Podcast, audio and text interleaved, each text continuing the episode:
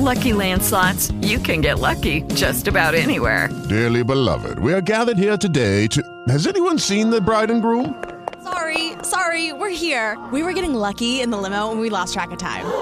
No, Lucky Land Casino, with cash prizes that add up quicker than a guest registry. In that case, I pronounce you lucky. Play for free at LuckyLandSlots.com. Daily bonuses are waiting. No purchase necessary. Void where prohibited by law. 18 plus. Terms and conditions apply. See website for details. Lucky Land Casino asking people, "What's the weirdest place you've gotten lucky?" Lucky? In line at the deli, I guess. Aha, in my dentist's office. More than once, actually. Do I have to say? Yes, you do. In the car before my kids' PTA meeting. Really? Yes. Excuse me, what's the weirdest place you've gotten lucky? I never win and tell. Well, there you have it. You can get lucky anywhere playing at LuckyLandSlots.com. Play for free right now. Are you feeling lucky? No purchase necessary. Void where prohibited by law. 18 plus. Terms and conditions apply. See website for details. Piero Lotito, buonasera. Buonasera, buonasera a lei. E benvenuto, davvero benvenuto qui nel nostro podcast, il posto delle parole per farci conoscere un'altra storia rispetto a quella che noi sappiamo di quel poco, ovviamente, ma qui la finzione aggiunge informazione, emozione e molte altre cose. Ci stiamo riferendo al romanzo di Freccia e di Gelo, pubblicato da Mondadori, scritto da Piero Lotito, e se un uomo morto 5.000 anni fa potesse raccontarci la sua storia, punto di domanda. E questa storia in parte ce l'ha raccontata, già, però molte altre cose ce le racconta Piero Lotito in questo romanzo. Leggo nei risvolti di copertina che Piero Lotito giornalista professionista, vive e lavora a Milano, ha pubblicato diversi libri con La vita felice, l'intervista su Milano, poi diversi romanzi, La notte di Emil Vrana, Il pugno immobile e poi eh, due anni fa è uscito Lo zio Aronne, somigliava a Jean Gabin, è autore anche di opere teatrali, tra le quali Aspettando l'autore e Sancio lo tradì, più volte rappresentate. Che cosa ama della scrittura teatrale, Piero Lotito? Il fondamento della scrittura teatrale, il dialogo, naturalmente. C'è la possibilità di dare, di dare voce, voce viva ai personaggi, cosa che ovviamente una scrittura descrittiva non può fare. Il dialogo io lo considero insomma, il tronco dell'albero della scrittura senza dialogo tutto risulta spento, senza, senza anima. E per cui il teatro, la scrittura teatrale è preziosa anche per scrivere romanzi. Eh sì, perché è un cardine, penso, anche proprio della scrittura di finzione, ovvero del romanzo. Che cosa ci racconta Piero Lotito l'immagine di copertina per entrare subito nel, nell'argomento inerente al titolo, ma non solo?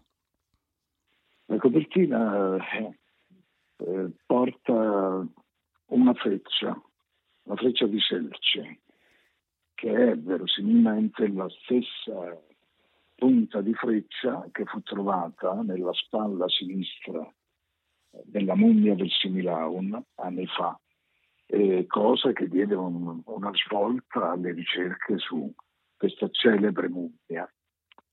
C'era una freccia nella spalla significava che qualcuno avesse ucciso Prezzi, eh, non che fosse semplicemente morto nel gelo e poi ritrovato nel 91 in un ghiacciaio che si stava sciogliendo.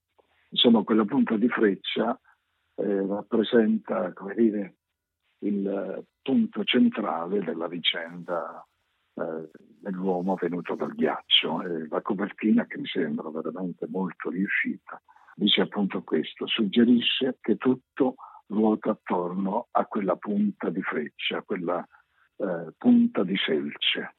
E allora se tutto ruota attorno a quella punta di selce, ruota attorno dal punto di vista eh, di, compre- di comprendere esattamente com'è andata. Piero Lotito invece sviluppa un registro di narrazione diverso, entra nel terreno della finzione, ma io vorrei capire poi quanta, quanta finzione c'è, nel senso che eh, a volte questa finzione possiamo pensare che sia molto vicino a quella realtà che lei ha raccontato, in realtà stiamo parlando di più di 5.000 anni fa.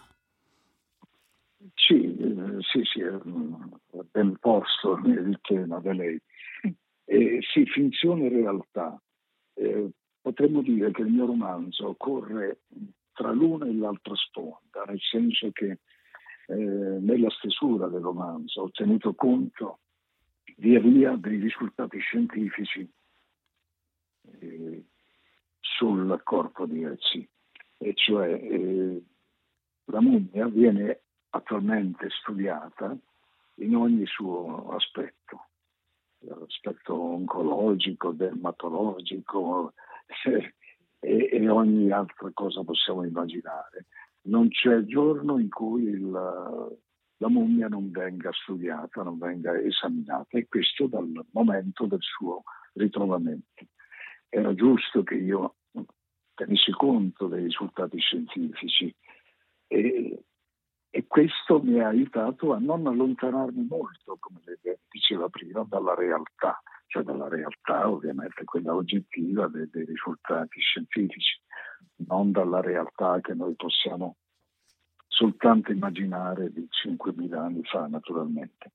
Ecco, ciò che mancava um, agli esami scientifici e che manca tuttora, prima del mio romanzo, se permette, non piacere un pizzico di ironia, eh, mancava una realtà diversa, cioè la realtà, la, la realtà delle emozioni, dei sentimenti diversi, perché ricordiamo che questa mummia è stata un uomo, è stata una persona vivente che si muoveva, che mangiava, che colloquiava a suo modo ovviamente. E che amava, che, e che amava ad esempio amava, Alesh. Che, che, amava, che amava Alesh, che aveva, aveva, anche dei sogni, possiamo immaginare, aveva ambizioni.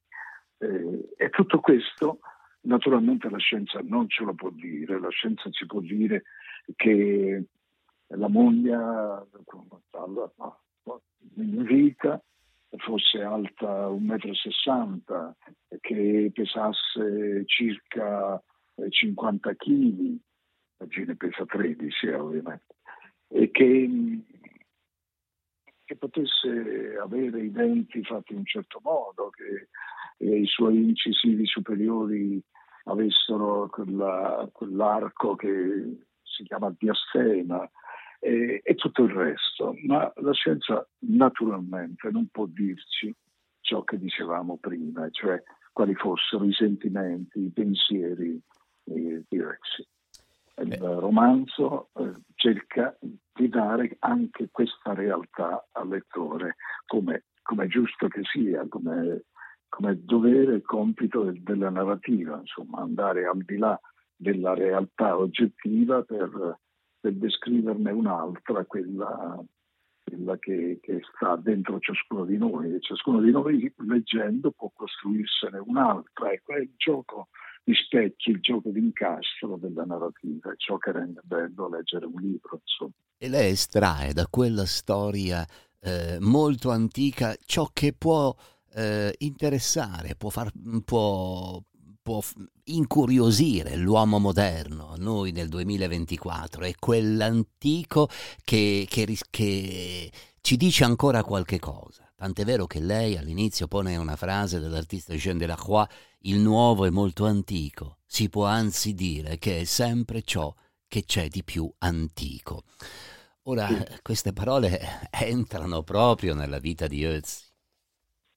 Sì, eh, sì, mm, non c'è nulla di più nuovo dell'antico, nel senso che eh, si vive le pulsioni, gli avvenimenti che, che, sono quelli di oggi in fondo.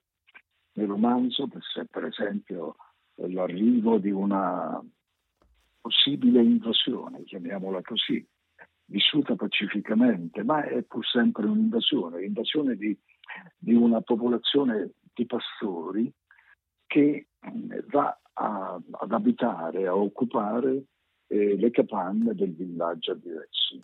Perché? Perché questo villaggio è stato svuotato da un morbo misterioso. Potremmo anche pensare al nostro virus, al Covid.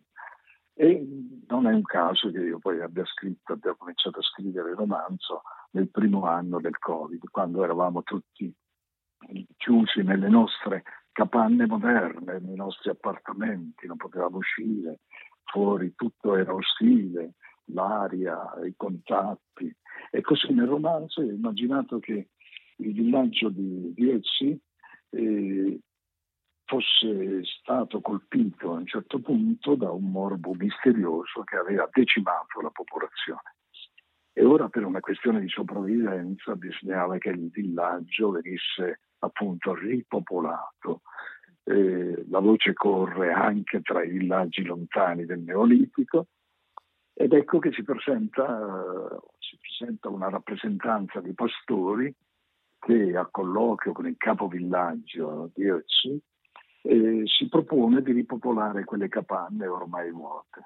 C'è una trattativa, come oggi ci sono trattative anche per chi arriva dai barconi, e eh, con i barconi potrebbe essere questo, se non è troppo ardito l'accostamento, ma forse mica tanto. C'è una trattativa, il capovillaggio accetta eh, l'arrivo dei pastori, ovviamente d'accordo con i sopravvissuti del villaggio, ed ecco che un bel giorno arriva una carovana con i pastori. E I pastori entrano in questo villaggio di Aci che invece è un villaggio come dire, del primo neolitico, e cioè un villaggio di, di cacciatori. E, e quindi ecco c'è un incontro di civiltà tra i cacciatori e i pastori.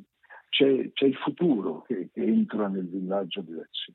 Arrivano i pastori che hanno anche imparato a coltivare la terra, infatti è il periodo nel quale eh, gli studiosi presumono eh, sia cominciata la coltivazione della terra, l'allevamento del bestiame.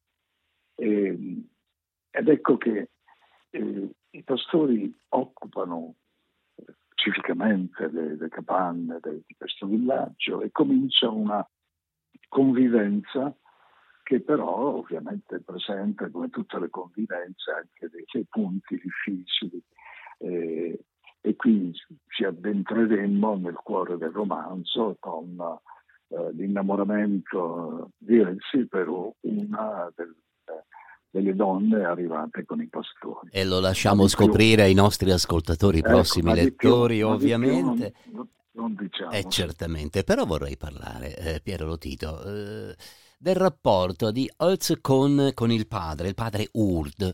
Eh, il padre Urd che, che comunque è un grande narratore. Ecco, già a quel tempo, no?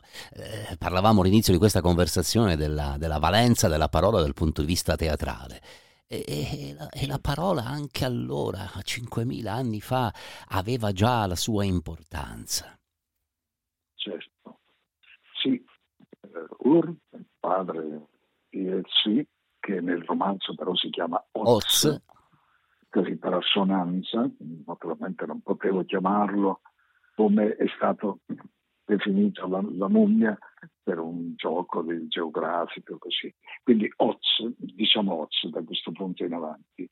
Ecco, il padre di Oz è, è un uomo di quell'epoca, un uomo di, dai modi rudi, eh, un uomo di poche parole, e a maggior ragione la parola è importante per lui, eh, un uomo che, che dà eh, i primi rudimenti di vita al figlio, soprattutto per quanto riguarda il, gli strumenti della sopravvivenza, quindi per esempio l'arco, ecco, come costruire un arco, quale legno usare. Ed ecco che il padre di Oz gli indica un albero da tutti temuto allora, come oggi viene ancora temuto, il tasso. Il tasso è una pianta bellissima, il cui legno però è velenoso e non soltanto il legno ma anche le foglie, ogni, ogni, ogni parte di questa pianta è velenosa. E Urb indica Oz questa pianta, gliela descrive e però gli ordina di starne lontano perché quella pianta è velenosa. Ecco, qui c'è un primo scontro diciamo, tra il giovane, eh, giovanissimo Oz che invece tutto vuole scoprire, è aperto alla conoscenza, come tutti i giovani del resto, e il padre che invece vuole, vuole tenerlo a freno, vuole dirgli che nella vita ci sono pericoli e fra questi c'è per esempio questa pianta che però sarà importantissima per il figlio, già che con quella pianta, con legno di quella pianta, costruirà un, un arco che sarà eh, per lui strumento di, di, vita perché potrà ammazzare gli animali, eh, dagli animali potrà ricavare carne, pelle, pelliccia, eccetera. Ecco, il padre è il suo ingresso nella vita, 5.000 anni fa come oggi d'altronde, se vogliamo considerare ancora il padre come una figura fondamentali della vita di ciascuno di noi. Ma lo speriamo, lo speriamo veramente. Lo, lo speriamo, lo speriamo. Nonostante, nonostante tutte le, le, variazioni ormai di significato sì. di ogni figura, di ogni ruolo. Io, io, Piero, eh, Piero Lotito, autore del romanzo Di Freccia e di Gelo, pubblicato da Mondadori, questo libro che si chiude con queste parole, Com'era buona la neve e questa è l'ultima immagine che ci viene regalata in questa particolarissima storia eh, dedicata a Ötzi. Piero Lotito, prima di salutarci invece, qual è, qual è il libro che le fa compagnia in questi giorni? Il mio prossimo libro, il mio prossimo romanzo.